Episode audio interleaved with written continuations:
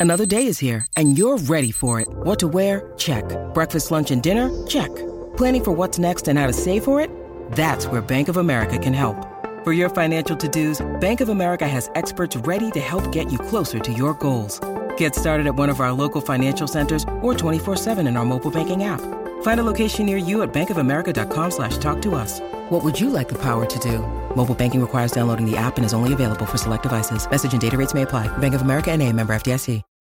When you need mealtime inspiration, it's worth shopping Kroger, where you'll find over 30,000 mouthwatering choices that excite your inner foodie. And no matter what tasty choice you make, you'll enjoy our everyday low prices, plus extra ways to save, like digital coupons worth over $600 each week. You can also save up to $1 off per gallon at the pump with fuel points. More savings and more inspiring flavors make shopping Kroger worth it every time. Kroger, fresh for everyone. Fuel restrictions apply.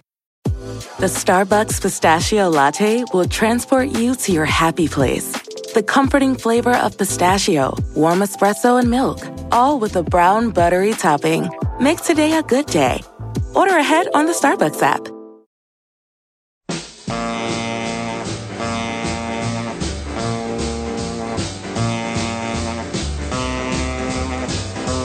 Welcome to Let It Roll, the podcast about how and why popular music happens with host Nate Wilcox. Be sure and subscribe to the Let It Roll podcast on iTunes, SoundCloud, or Podomatic, and check out our website at letitrollpodcast.com. You can now follow us on Twitter at Let It Rollcast, and we'd love to hear what you think, so don't be shy about tweeting at us or commenting on our website.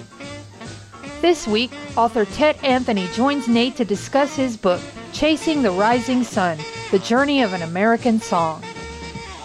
In this episode, Ted tells Nate about his obsession with the song House of the Rising Sun and its journey from the hills of Kentucky to New York to London and all around the world. He also discusses some of the many people who've interpreted the song, including Bob Dylan, Pete Seeger, Lead Belly, and the Animals.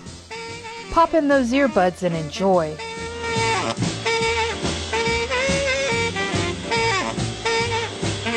It's time to let it roll.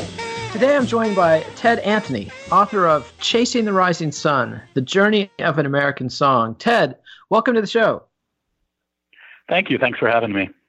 And this is just a fascinating book. Ed Ward actually hipped me to it. And it tells the story of your obsession with the song House of the Rising Sun. How did that start? well, so this was um, quite a while ago. This was uh, the um, I, I, believe it was 1998 or 99, and I was in a Thai restaurant in Keene, New Hampshire, of all places, with um, someone who was my new girlfriend at that point, and who would later become and remains my wife. Um, and as we were ordering, we heard background music. Uh, they call it Muzak, but I don't think they use that term anymore too much. But um, it was quiet and it was very, very uh, um, in the distance. And we, we said, that song sounds really familiar. What is that? And after a while, I realized that um, it was a version of House of the Rising Sun, uh, very, very different from the versions you usually hear, very quiet and muted. And as I got to thinking about it, it kind of hit me, and, and I don't generally believe in epiphanies, but this one actually did hit me. It kind of hit me that the um, the story of how this song traveled from its uh, very very distant origins to end up in a Thai restaurant in Keene, New Hampshire, was kind of a stand-in for the the story of um, American music in the 20th century and how it's moved around. And so from then, I was hooked because I I love stories that trace back to other things, and uh, I, I dug into it, and uh, it turned out that I couldn't stop. Yeah, I mean, this is like kind of the rabbit trail of all rabbit trails, but you've documented it all and done the research, traveled, bought CDs, which sort of dates the book, but that's what you were doing when you, you were researching this in the 90s and the knots. So it was all about CDs and then MP3s.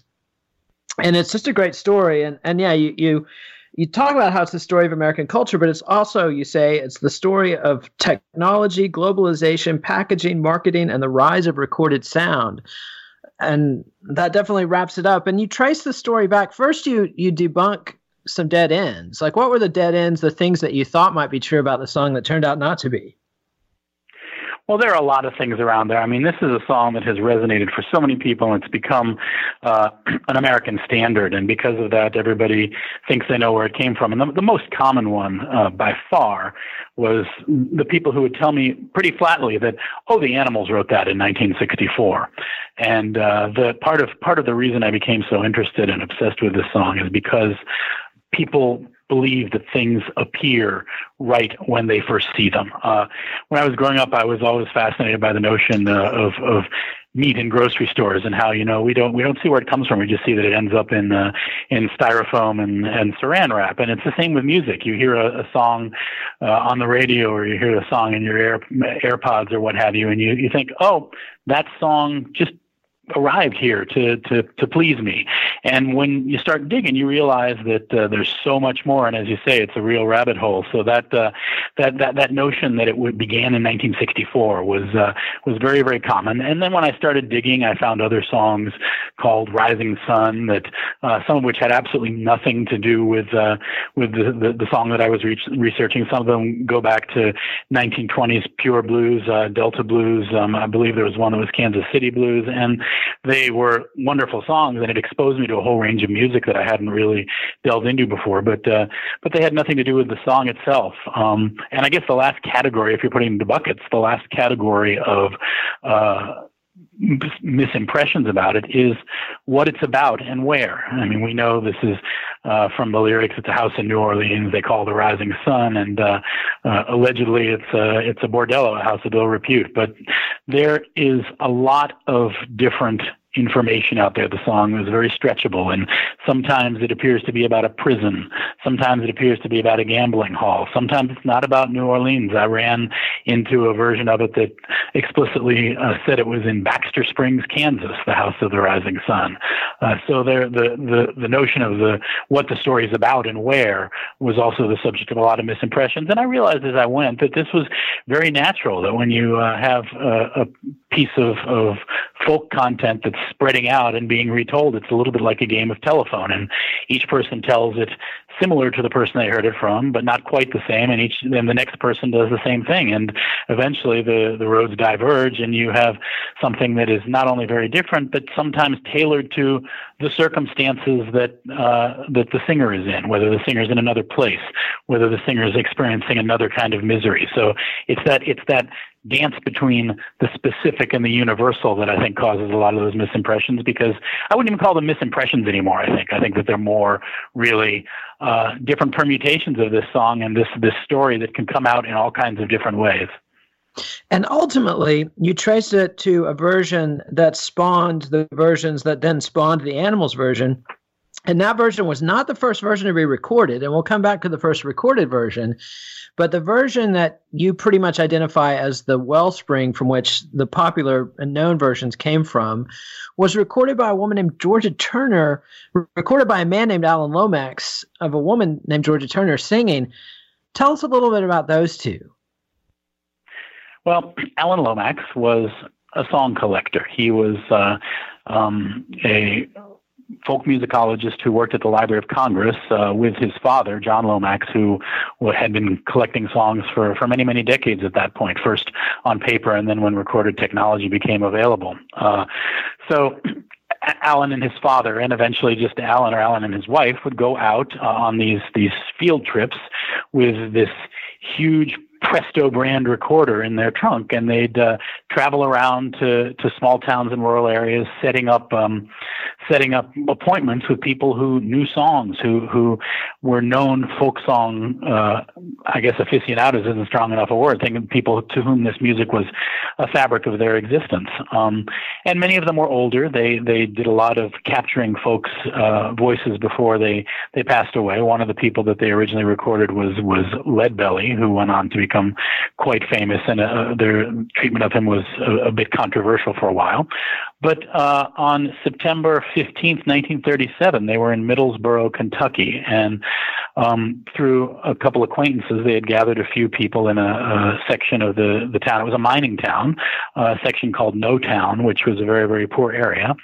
And a 15 year old girl named Georgia Turner was one of those who came out. And she sang for him uh, a very recognizable, although not in in the minor key, version of House of the Rising Sun. And it talked all about the things we're familiar with now, about it being the ruin of many a poor girl, about uh, uh, my mother is a tailor, she sews those new blue jeans, um, about the my, my personal favorite verse about the one foot on the platform and the other one on the train and going back to New Orleans to wear that ball and chain. So all the things we know were in that version. And he um, he recorded it, he took it down, and he ran into in the next couple weeks as he traveled around Kentucky, he ran into a couple other versions sung by men uh, with a lot in common, but with slightly different verses. And when he went back to Washington and to New York, he uh, stitched them together into a, a, version of the song that was published in a 1941 book called Our Singing Country. And uh, that was a, a, pretty seminal book to, to folk musicians of the time. I mean, it was right on the cusp of World War II, and uh, it was when artists like Leadbelly, like Woody Guthrie, like um, Josh White were emerging in the, the folk music scene of the early 1940s in New York. And to some extent, this uh, proved to be a, a, Bible for them. Some of the songs they already knew and added to, some of them they didn't know. And what, what Lomax ended up doing by publishing this book and sort of inserting it into that community was he made sure that um, all these folk singers who would go on to become people we think of as immortals now, that they had this source material that, uh, that, that they're always looking for material, always looking for fresh songs to sing, and so uh, they each adapted it to their own sets, and it began to be amplified, and it began to be heard around New York uh, and in the, the cafes and places where this stuff was played, and from there it's set on its journey. I uh, I, I framed this book as a journey of a song from the local to the regional to the national to the global. And that was one of those inflection points where it went from the regional to the national and and Lomax was like this this vector for the virus and a lot of these songs that were in our singing country they became standards because of the group that started singing them and the the fame and notoriety that they achieved. And before we get too far, let's hear Georgia Turner singing for Alan Lomax in 1937. This is The House of the Rising Sun.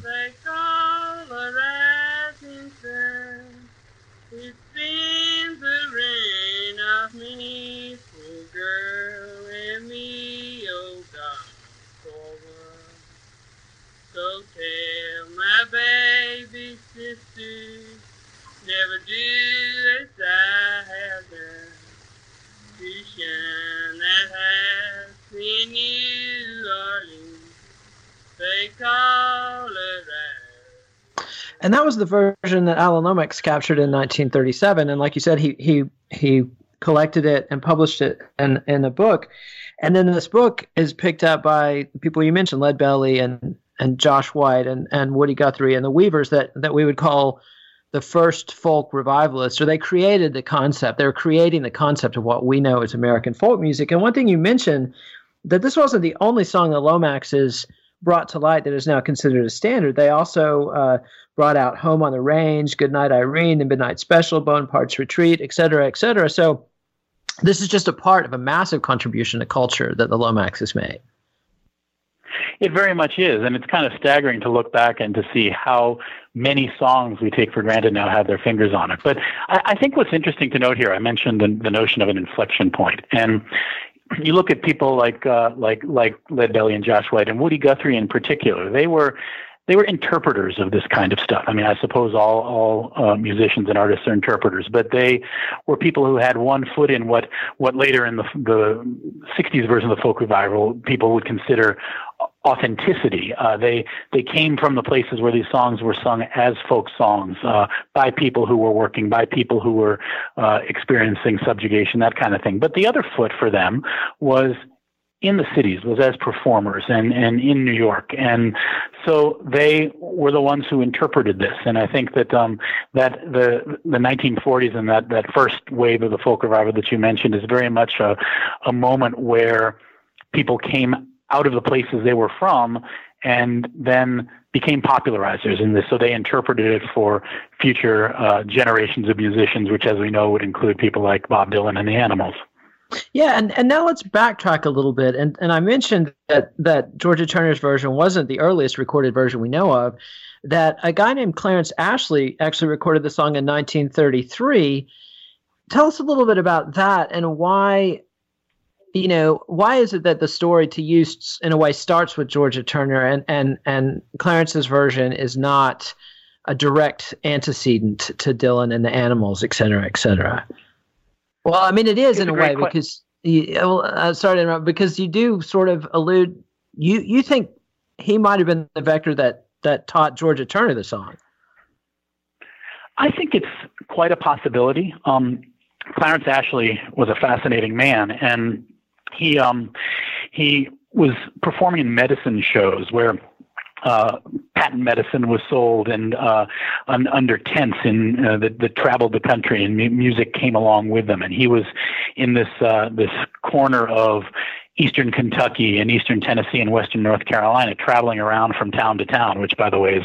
one of the sometimes lyrics of uh, of House of the Rising Sun. And he was playing this everywhere. And so, I mean, I can't I, I can't prove it, but it's quite possible that he was a, a major major vector in that area. He was a, a wonderful uh, singer with a very nasal and uh, sort of traditionally mountain voice, and he played the banjo. Um, and he uh, he also ended up coming uh, coming back and performing for a number of years during the the later folk revival, and worked very closely with Doc Watson. But he um when he recorded that in 1933, it was pretty clear that um, he whatever he had picked up uh, when he was young, which he, he said he learned it from uh, from some of his uh, his ancestors.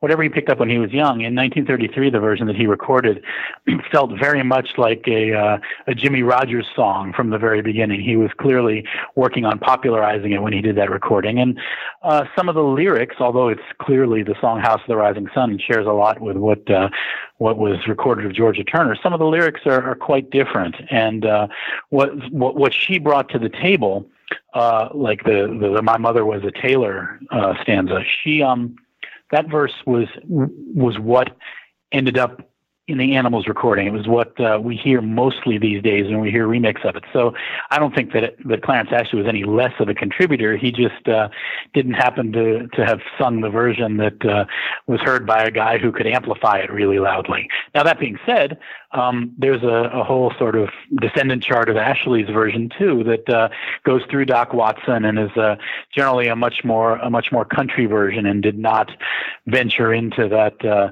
the the electric stuff that the animals did and the, all of the global variations that went beyond that. And then after Lomax put it, puts it in a book and, and it and it's popularized by that first wave of folk performers we discussed, there's a second wave of younger scholarly researchers in the 50s um, and folk performers that dive back in. And a guy named John Cohen travels in the hills, and he finds other people that that do that were doing versions of House of the Rising Sun. And in particular, a guy named Roscoe Holcomb was brought to light. Tell us a little about Roscoe and and his interaction with the song. Well, Cohen went out, and Cohen was a member of a band called the New Lost City Ramblers, and he took some time away to make this pretty extraordinary black and white documentary that feels very ghostly when you watch it today. Um, and uh, it it follows a, a few mu- musicians in that area, and one of them, in fact, is Roscoe Holcomb, who was this uh, this working man from uh, the hills of Kentucky who was known to be an absolutely incredible guitarist, and it was said of him that. That if you heard him play and you didn't, uh, you just listened and you didn't see it, you would think that there was more than one person playing. That his fingers were were that nimble. Um, and he uh, recorded this very ethereal version that uh, uh, I still struggle even at this uh, this late date to to describe. But it has a high falsetto uh, voice he uses, and um, it's it's just it's it's very very very different from anything else. But uh, um, he was part of a, a family that was itself very, very musical, and I had the good fortune to kind of by happenstance, while I was down looking for uh, for him and people who who might have known him, I my my uh, the the girlfriend from the Thai restaurant had by then become uh, my wife, and we were on our honeymoon, driving through uh, through the uh, Appalachian Mountains and stopping and listening to music, and we happened into this bar in Nashville where this band was playing, and I just asked the, the lead singer after a set whether uh, she had ever heard of Roscoe Holcomb, and it turns out that he was her uncle and a member of her family, and so we found uh, this this rich seam of folks uh, who who were still doing music, wonderful music, and uh, who knew knew him and remembered him quite well. He had gone on, thanks to in part to, to that film and to some some shows that he did during the '60s, and he he, he also Eric Clapton was very very impl- impressed with his ability to to play guitar, and I believe it was Dylan who referred to Holcomb's music as an untamed sense of control. So uh, Holcomb lived until I believe it was the end of the 1970s, and uh, and performed and and uh, became effectively a professional musician in his later years. But uh, but but yeah, that was that began with with John Cohen, who went uh, again that that 1960s folk revival uh, contingent who were looking for authenticity, uh, as uh, I think partially as a backlash to some of what uh, had happened in the 50s with, with emerging popular music and doo-wop and stuff like that. And they wanted something rawer, so they uh, they went uh, down to try to find it, and that was uh, that was how Cohen and Holcomb got together. And in the book, you've got a picture of Holcomb, and he's standing next to Clarence Ashley, of all people, and they look like twins. They're wearing identical hats. They both have what I would call Malcolm X glasses on, although I'm sure they didn't think of him that way. And it's funny to me because around the same time, Harry Smith, with his collection, The Anthology of American Folk Music, reintroduces Ashley and other people who are considered that the Lomaxes probably would have considered co- commercial performers, like people like Clarence who were doing, as you said, imitating Jimmie Rodgers or trying to sound like Jimmie Rodgers. But Harry Smith goes back to the records, and he sort of redefines folk music as this old wave of records. And so it's it's very cool to me that Clarence Ashley and Roscoe Holcomb sort of both come back into the narrative through the second wave of, of folk revivalists. And then another contemporary of John Cohen uh, a guitarist in the village, Greenwich Village, named Dave Van Ronk, does a version of House of the Rising Sun where he adds new chords and he takes it into the minor key. Um, he does, uh, and uh, although Josh White did that too in the early 1940s, so again, provenance becomes a question here. Uh, but but Van Ronk absolutely did that, and Van Ronk was uh, was very good friends with Bob Dylan, and that was one of the one of the things that typifies this song, which is it's worth noting over and over again, a song from the folk tradition, is that the uh, the arrangements of it and and how it is played are often sources of contention. And one flashpoint with that was uh, was Van Ronk was very close to Bob Dylan. And when Bob Dylan first recorded it on his first album in uh, 1962, it was perceived by Van Ronk as uh, not cricket, if you will. And let's go ahead and hear Josh White's version and hear that minor key come in. This is Josh White doing House of the Rising Sun. And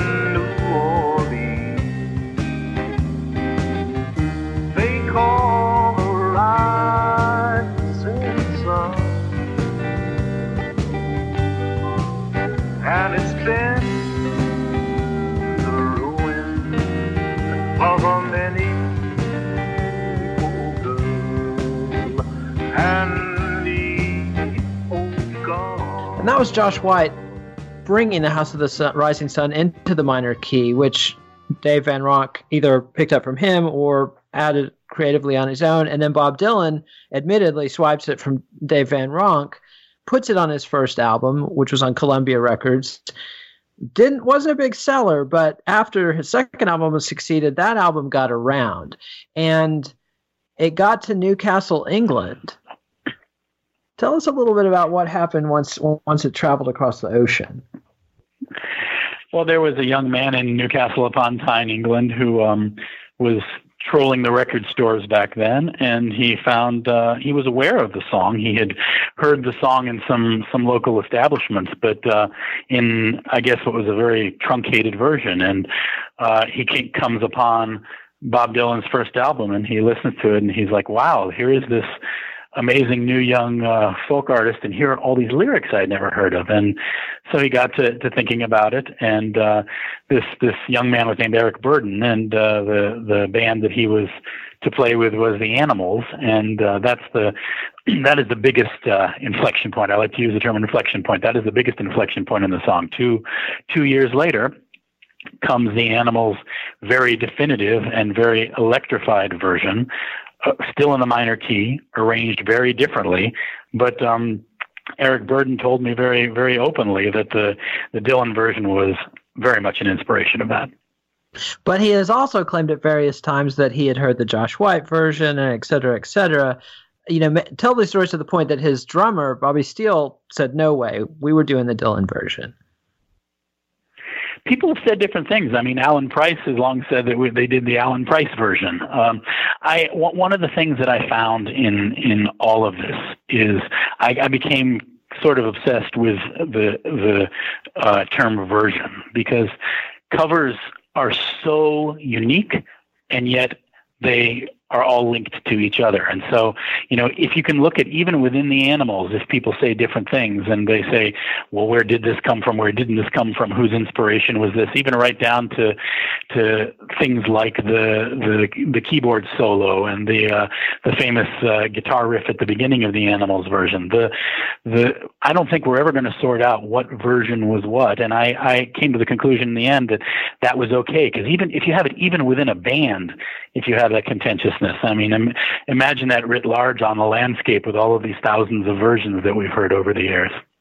And those credits for that band had a very real impact on the band because Alan Price got sole credit for the arrangement, which means he got the sole check for, you know, it was credited traditional arranged by Alan Price, meaning it that's where all the royalties went. Yeah, it was actually a pretty informal decision, as I understood it from Burdon, that they um, uh, they said they were the animals were told, well, choose one name to to appear on the on the 45, and you know, iron out the details later. And so the name that was chosen was Alan Price, and because of that, a price, and because of that decision, uh, a lot of royalties and recriminations would would be affected. Now, that's Burdon's version. Uh, I did not uh, get a chance to talk to Price for this, and there have been uh, there have been a lot of arguments and uh, a lot of uh, a lot of different stories kicking around. I, I tried for a number of years to to reach Price, and he he never got back to me. He hasn't discussed it all of that much, but uh, at one point he he said that uh, it was in fact based on the on the Dylan record and uh, uh, used that chord sequence. But uh, I, I I don't really know, and I'm I'm I wish that that hadn't happened to to sort of cause fissures in that that wonderful band, and yet it is very, very typical of, of a song like this and of many of the songs on uh, on Harry Smith's uh, compilations as well. That these are things that uh, came out of nowhere and moved around in nowhere, and they sometimes moved around in the shadows, sometimes emerged from them for popularity, but then went back into the shadows to mutate a little bit more. And one other person, or two other people who got checks around this time, probably because of the animal song, were Alan Lomax and Georgia Turner. You actually tracked down that she actually got some money out of this. I did, and that was um, that was a very very gratifying thing. I want to tell you about that because that was for me the most uh, moving experience of this book, and one that I, I didn't expect to be honest. Um, so Georgia Turner had grown up, um, had a number of children, a couple of marriages, and she died in 1969 before age 50 and of, of emphysema. And what I was, uh, I, I tracked down her oldest son, Reno Taylor, and uh, this was after I, I found the recording that you just played from the Library of Congress, and in a diner in Monroe, Michigan, which was where she uh, she ended up. Uh, on a handheld cassette recorder, I, I played him his mother's voice, which he uh, hadn't heard since she died in 1969. And this was we we did this in uh, in 2000, and so he had not heard his mother's voice in effectively 31 years, and he was hearing her at age 15, like he had never heard her before. But yes, she received royalty checks, although uh, probably nowhere near enough. Uh, and there was always this sense in her family that she had something to do with this song, but no one ever was able to definitively say what. So it was a, a source of great happiness to them that uh, that their mother could be documented as being a, a very very key link in something that became very important to a lot of people. And you've got, and I agree that this is the most touching part of the story. And I actually broke up when I was reading uh, uh, your account of the Turner family and this song. And I wanted to quote a couple of things that you wrote about about it. You're um, talking about the journey of the song and, and saying that the song shout at us, the map sings. If you listen just right, you can hear the chorus that came before. You can hear Clarence Ashley, Roy Acuff, the Callahan brothers, Woody Guthrie, Josh White, Leadbelly, et cetera, et cetera. And then you come to this point, and you can hear too the pretty yellow-headed miner's daughter from Kentucky who never asked for much and never got much in return, Georgia Turner, dead and silent for four decades, is still singing the blues away. Then on the next page, you've got another line that touched me. It says, A 16 year old girl sent something on its way. It traveled to places she never imagined, but it left her behind, and this is where she ended up. That's you, you read that talking about being at her graveside. And I mean, to me, that's just very evocative writing and, and catches some of the magic of recorded music and global culture in the 20th century and 21st century that something like this this this miner's child with no money could somehow catch this song and send it out into the world. It's just an amazing uh, amazing. And, and thank you for for capturing it like that. But then after the animals blow it up i mean this is a massive number one hit in england. It's a massive number one hit in the us they're on the ed sullivan show. Bob dylan hears this and and a lot of people credit him hearing the animals doing a version of a song he had done with him getting the idea to go electric and you know house of the rising sun becomes you know it's one of the first four minute rock and roll hit singles. It's a really pivotal moment in the creation of rock music that then goes on to dominate popular music for another 25 years or 30 years after the 60s what happened to the song though? Did people who else picked up this this baton and ran with it? Well, I, I, want to tell you about that, but I want to get there in a little bit of a circuitous way, if that's okay, because what By you mentioned, uh, what you mentioned, this this notion of how it, um, as as I guess I put it, it went from the folkways to the highways and beyond. I um, I'm a journalist for the Associated Press, and I've been for a number of years. And I've had the good fortune both to be able to cover American culture uh, for for great periods of time, and also work overseas. I've worked in in China. I've uh, worked in Thailand. I've I've been all over the place. And one of the things that that never fails to strike me is how quickly we've lost the sense of amazement at this stuff. And, you know, I mean, maybe I'm, I, I can be accused of being a romantic. My kids do that all the time, but, you know, they can access in their pockets now things that we had to, you know, even in 2000, I had to search multiple record stores to find. You know, the fact that I, I searched for months for that that Georgia Turner recording and finally found it in a, a corner of the Library of Congress, and uh, and now you can just quickly get it on the internet. And so we're we're only one generation removed from really having to search for these things, and now they're all stitched together, and now everything is not only connected to everything else, but everything in some ways is everything else. There's a um, a line that uh, uh, I quote from Tom Joad, Woody Guthrie's song, uh, that says, "Everybody might be just one big soul. It looks that way to me." And every time, you know, I, I think about this song, I think about that. I recently moved back to the states for, after four years in Thailand, and there was music I heard in northern Thailand, both in voice and in instrument, that sounded to me like Appalachian music from the 1920s. And I mean, I, I don't think they're related, but the the connections that we can make and the connections connections that that that Georgia Turner caused that she'd never really know about by singing that one song on that particular day at that you know quick recording session. That's that's the kind of thing that that is to me the engine that drives this book, and I think it still drives things. And to to now get back to your question after my my amazingly lengthy detour, um, it touches all of these different bands and all of these different genres. And I remember the first thing that I was amazed about when I started doing research for this story was I found you know, just my first record store pass, and I found a reggae version, you know, and I, I found a funk version, and uh, I, I found a, a classical music version, and um, the the the notion that uh, I uh, uh the the um, line that we use, the, the slogan of America is "A pluribus unum" of many one, and uh, uh, it speaks of unification. But I, I, like to think of this as uh, of one many, and every place I found had a different version of this song that you know had some of the same lyrics that that echoed Georgia Turner's uh, singing, but was something an entirely different experience that came from all of these other traditions, and it somehow even though it was a cover, somehow each one, well, maybe there are a couple that aren't, but most of them managed to be soulful and original and infuse their own traditions into it. So uh, that was the thing that was most staggering to me. And I got um, when I did this book, I, I, got some nice reviews, and the the negative ones, many of them focused on the fact that uh, I spent an entire chapter and a half on on detailing different covers and i will allow that i was prone to excess on this obsession but i still remain fascinated by uh, all of these different ways that it popped out. I remember um, finding it on on random CDs and uh, the pirated CDs in in China in uh, 03 and 04, and being amazed that it had gotten to those corners. So this this ability to to spread out. There are a few songs that are like that, and I think that House of the Rising Sun is because a because it's a compelling melody, uh, b because being a folk song, if it's uh, it, it's in the public domain and if it's arranged uniquely, it's free to use. That that can't be factored out.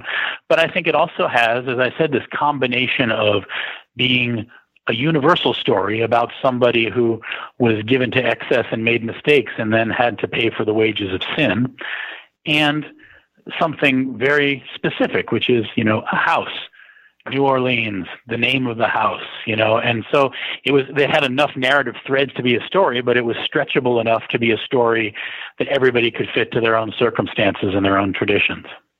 And so let's hear one of those versions, and this is not even a version of the song. This is the Blind Boys of Alabama doing "Amazing Grace," but with the melody of "House of the Rising Sun." So let's hear the Alabama, the Blind Boys of Alabama.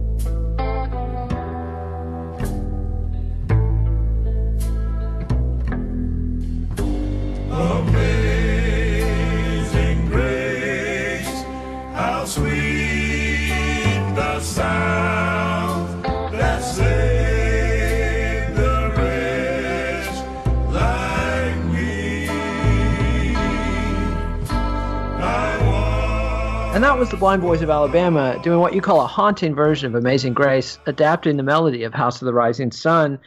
And you know, there's other versions like that that you document. Like Wyclef Jean did a song called "Sang Fezi," which uses the melody in the background. Tell us a little bit about these versions and, and how the melody as well as the lyrics are getting around.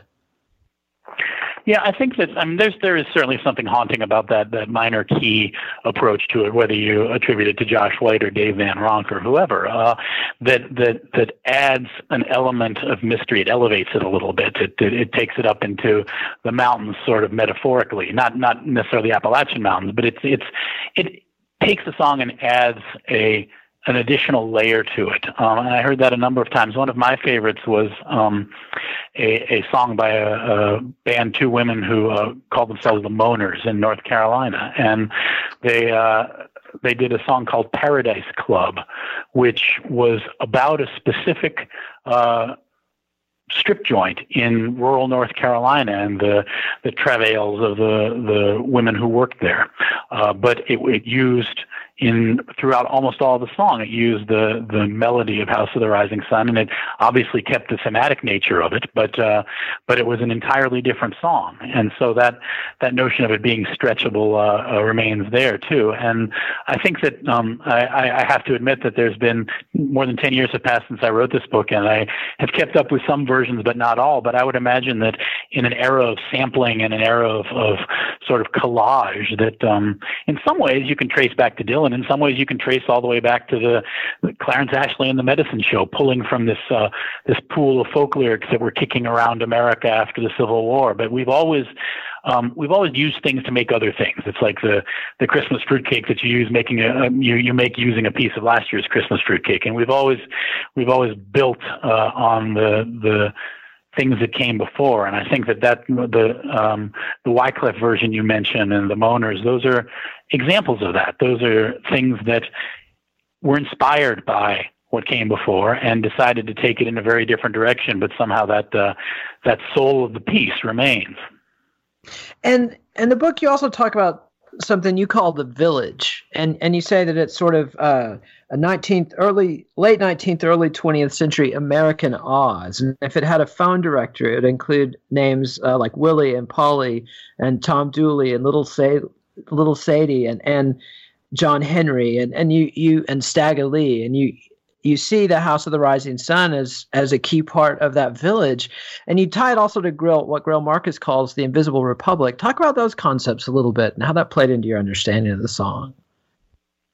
Well, I think a lot even today, and I'm I'm working on another piece currently that sort of touches on these themes. Uh, this notion of what happens to fictional characters that uh, get put through stuff all the time you know i mean you think of a folk song and you think of um you think of of, of somebody like you know john henry you know he uh, the steel driving man who who dies over and over again every time someone sings the song, um, or the in House of the Rising Sun, the the boy or the girl who has to go back and wear that ball and chain, whether it's uh, metaphorical or or actually physical. When when you're thinking about a prison, that we have songs and we have you know recurring characters in comic books. I mean, the I, I feel very badly for some of the the people in the the Marvel movies and the comic books because they keep having to live all of these miseries over and over again in different issues and different origin stories. I mean, how many times has has Peter Parker gotten bit by that damn radioactive spider in our lifetime? I I just the the notion of and it's I, I realize it's fanciful, but the notion of fictional characters, you know, being put through stuff because that's what a story is. A story features challenge and travails and things like that. And and this village to me, I, I, it was sort of an organizing principle for me. All of these different songs that I was exposed to, Appalachian music, you know, Delta blues, all all of these places where people sang out their miseries and they sang out their experiences and they dealt with them in music and song. And I, I just started imagining this place where all of these these characters lived, and it, it for me at that time in my life, it felt very late 19th century, early 20th century. It felt like almost like a landscape where all of these stories played out. And um, my my favorite movie of all time, it will not surprise you, is Oh Brother, Where Art Thou? uh, by the Coen brothers, and it deals with a lot of these folk music traditions, and it's uh, it, it, it is a Depression era parable of James Joyce's Ulysses, but it's this quest across the landscape of the South in which uh, many, many songs and many, many characters are encountered. And uh, as someone who believes in place is very much a driver of, of human existence and human sensibility, it, it, it worked for me to picture all of the denizens of these songs in a place and who knows maybe interacting with each other. I i, I recognize it stretches the metaphor. There's a, a, josh ritter song that he wrote some years back maybe 15 years ago called folk bloodbath in which he combines a bunch of the traditional folk songs. Like um uh, he he he has uh, uh, in there, and he has a um, an image from um, from Barbara Allen and a couple other of the the folk songs from the British tradition and from the 1800s, and he puts them together, and in the end, everybody dies, which I suppose is what happens with a lot of Appalachian folk songs. But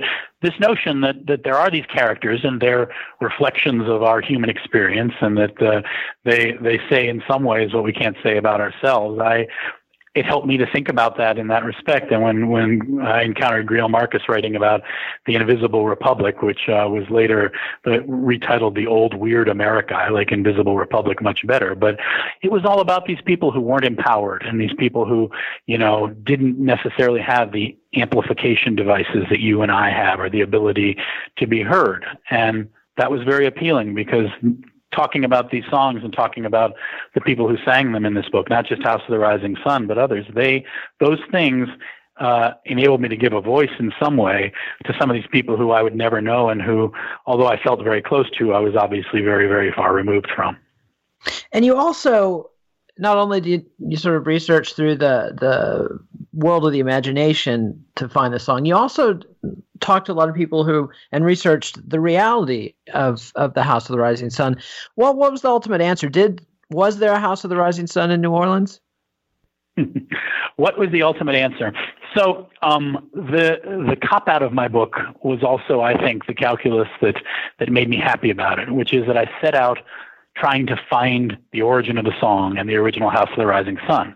And I did not do that. But what the book became about was not where it started, but how it moved around and who carried it. And uh, so I, rationalization though that may be, I was actually happy with that because it, to me, turned out to be more interesting and much more of a of an excuse to explore the world. Um, that being said, uh, there is still the question of whether there was this house in New Orleans, and I went there a number of times during this research.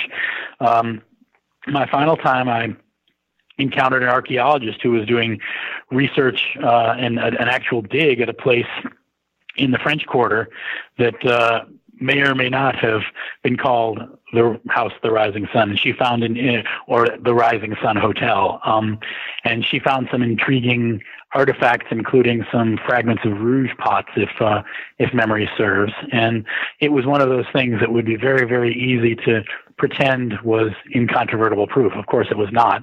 It was a fascinating uh, data point in all of it. But I mean, I've I've concluded, and there were other places in in the French Quarter that uh, that may or may not have have had something to do with the tradition. Uh, there was a, a, a madam named Marianne Le Soleil Levant, which, uh, if I'm I, am remembering that correctly, the, the whose name in French would mean the rising sun. But whether all this happened or not, I I really have no idea, and I'm okay with that. Uh, I again, that stretchability. I people think about New Orleans. They the song points them toward there, but everything I found suggests that this song came together in Appalachia and probably with some contribution from old English and Scotch Irish folk ballads and had nothing to do with New Orleans in the end. New Orleans was um, in the 19th century was very much this this terminus of the railroad, the city of allure and and to some extent uh, sin, and where where people of different traditions mixed in a way that didn't happen in uh,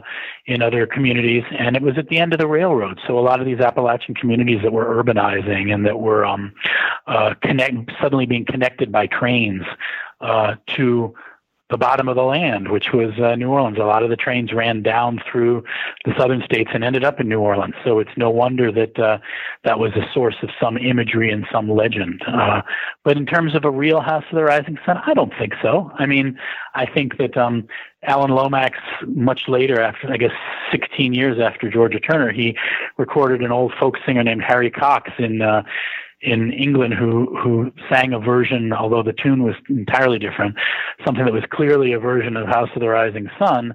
Um, and it mentioned that the house was in Lowestoft, uh, uh, a town on the eastern coast of, of England. And so I don't think that this was originally New Orleans. I think somebody added it at some point. That's my, in my heart of hearts, I believe that. And just like the animals version took root and spread out so many years later to versions that, that keyed off of it, I'm sure that there was probably some itinerant folk singer who decided that New Orleans would be a uh, a good locale for this song and make it more evocative, and that is what spread out. But who knows? I mean, the the like I said, I'm I am perfectly satisfied not knowing because the things that I do know now after this this quest are the more interesting ones. How people lived their lives, how they sang their songs, how they took different pieces of music to different places. That to me ultimately was both the rationalization and the central heart of the book. And let's hear one more version of of the song. This is one that I think came out after you wrote the book, but that you hipped me to as we were preparing for this interview. And this is Snake Farm doing Rising Sun.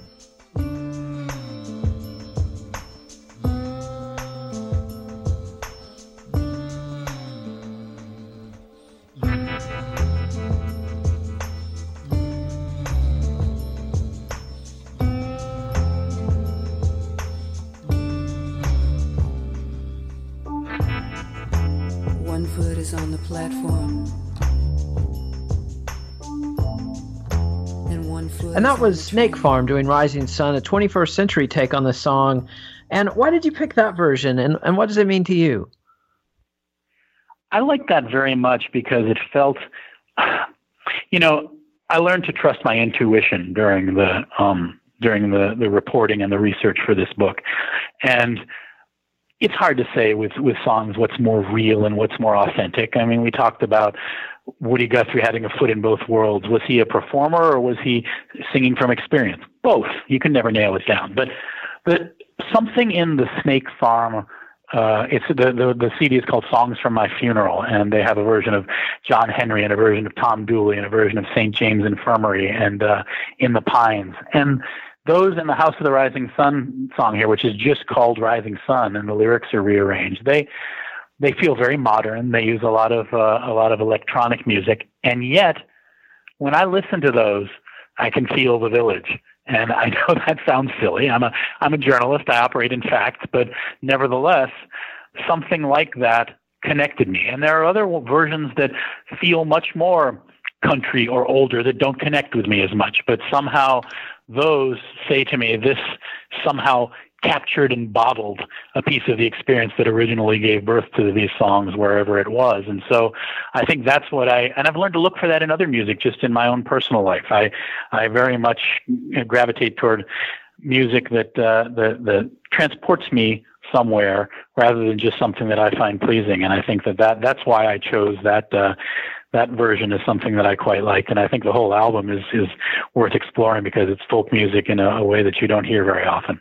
Well, cool. Thanks for hipping me to that, that album, which I never would have come across on my own. I look forward to diving into the full thing. And I want to close with uh, your closing of the book, the, the last bit of the afterword. And, and you say, you know, in the end, I remain a pretender, a blue American with a loud shirt and a camera touring Red America. Yes, I have felt the music, thrilled as it coursed through me, but the village never let me in, nor should it. I'm not a native, nor like Dylan, a musical, musical expeditionist. I'm not even a musician.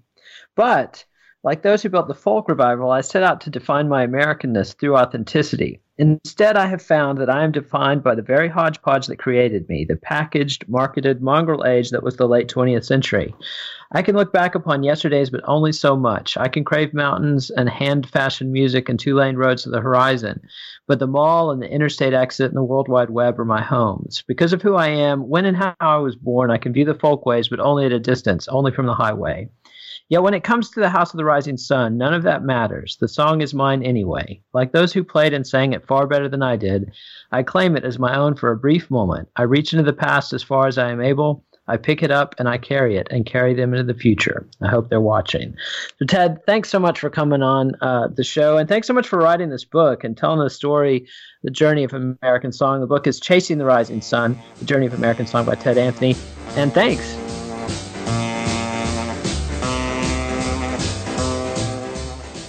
Be sure and subscribe to the Let It Roll podcast on iTunes, SoundCloud, or Podomatic, and check out our website at letitrollpodcast.com.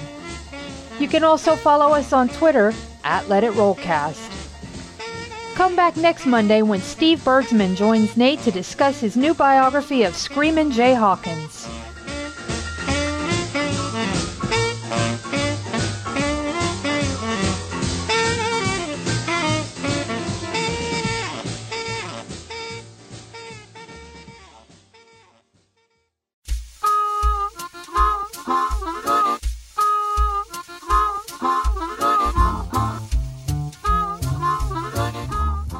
The Rising Sun: The Journey of an American Song is published by Simon & Schuster. Please support our show by ordering via the Amazon referral link on our website, letitrollpodcast.com.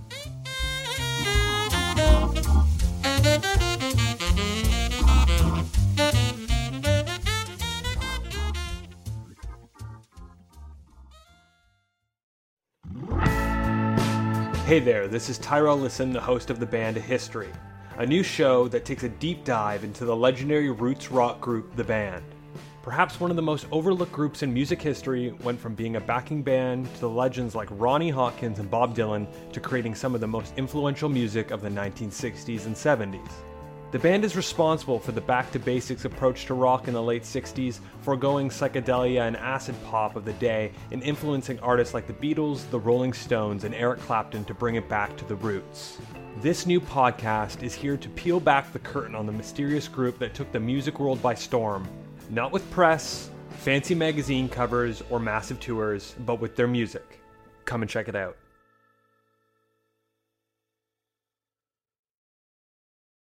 It's not easy being the one everyone counts on to keep your operation running, no matter the weather or supply chain hiccup. But we get you, Raymond in Buffalo, Maria in Miami, and Jules in Troy taking control of everything that's under your control. At Grainger, we're here for you with high quality supplies for every industry, plus real time product availability and access to experts ready to help. Call, clickgrainger.com, or just stop by. Grainger, for the ones who get it done. It's NFL draft season, and that means it's time to start thinking about fantasy football. FantasyPoints.com features industry leading experts and prognosticators using proprietary hand charted data to help you score more fantasy points. FantasyPoints.com is the place to go for whatever kind of fantasy football you play. Whether you play fantasy football, daily fantasy sports, or do a little bit of everything, Fantasy Points has the meticulously researched content to guide you to victory. And why wait for the fall? Fantasy Points also covers the new spring football league, the UFL.